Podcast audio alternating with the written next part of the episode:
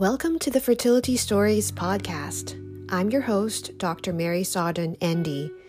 As a naturopathic doctor and fertility coach, I help women get calm, confident, and in control of their fertility. I'm passionate about helping women get pregnant and stay pregnant. This episode is brought to you by Fertility Fundamentals. Fertility Fundamentals is a naturopath led collective of women supporting each other in their fertility journey. Join the collective for free at www.facebook.com forward slash groups forward slash fundamental fertility and come join your tribe.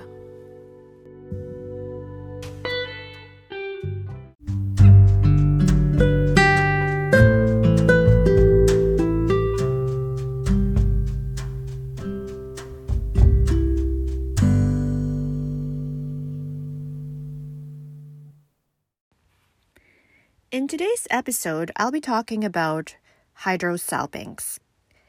Hydrosalpinx refers to a fallopian tube that's blocked with watery fluid. To break down the term, hydro means water and salpinx means fallopian tube. So, this condition is typically caused by a previous pelvic or sexually transmitted infection.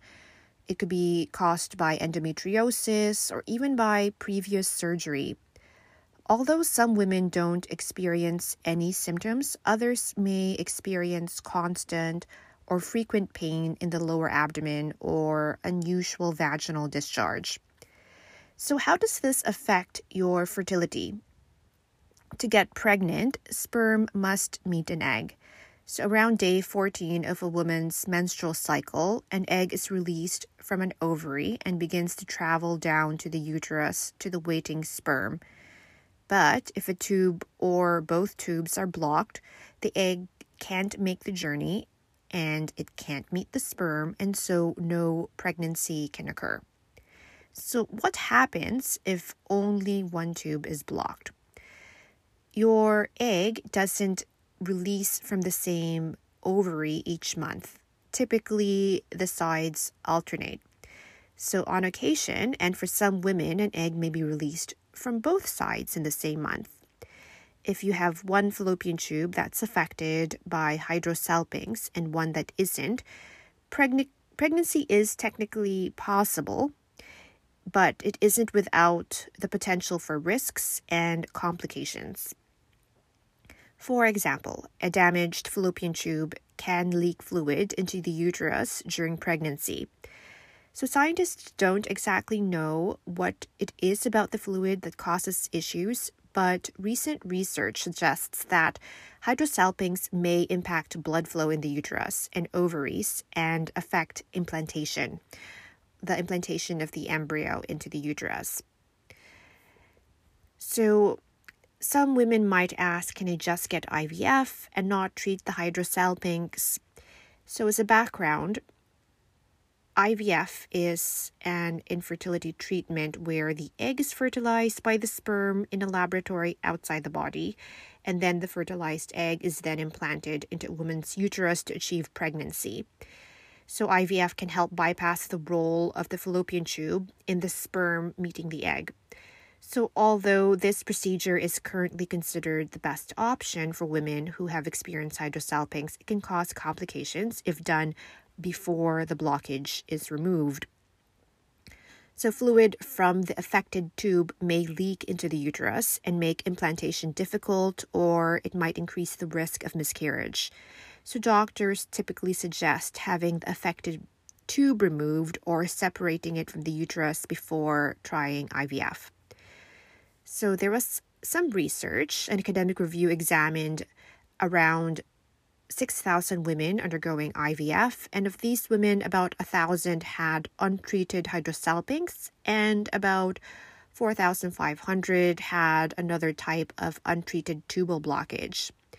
So, between these two groups, doctors performed a total of about 9,000 total embryo transfers. And the following success rates were observed between the two groups. So, women with untreated hydrosalpinx had a pregnancy rate of 19.6% versus 31% for women with other types of blockages. And implantation rates were 8.5% for women with untreated hydrosalpinx compared to 13% in the control group.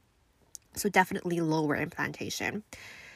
Delivery rates for women with untreated hydrosalpinx were 13% versus 23% for women with other types of blockage.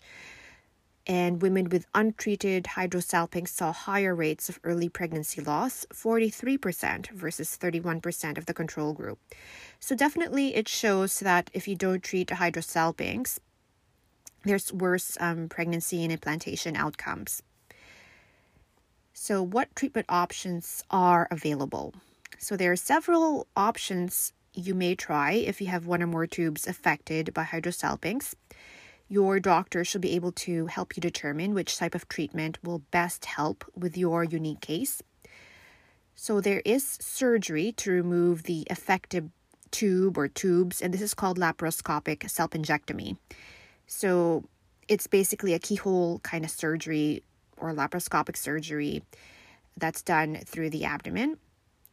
And the entire length of the fallopian tube is removed. Some doctors may shy away from this treatment because it may affect the blood supply to the ovary. And without good blood supply, the ovarian function may be impaired and cause issues with IVF. Regardless, it's still the typical treatment approach. There is another less invasive approach, which is sclerotherapy, which is something that's done through ultrasound. And while this treatment has a faster recovery time than surgery, more research is still needed.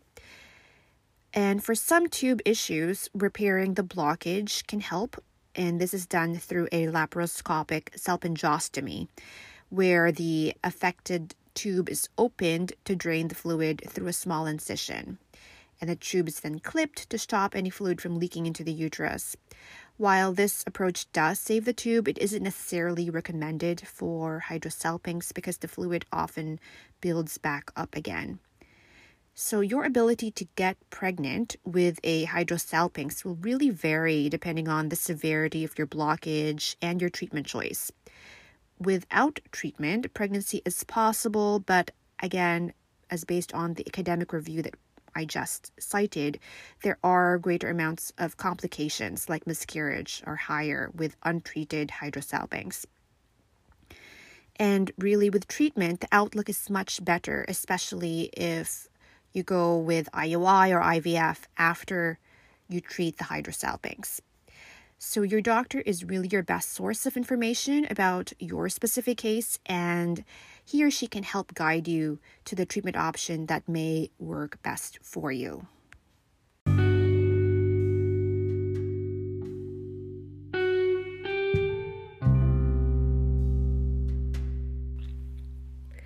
If you enjoyed today's episode, subscribe to the Fertility Stories podcast and leave a review.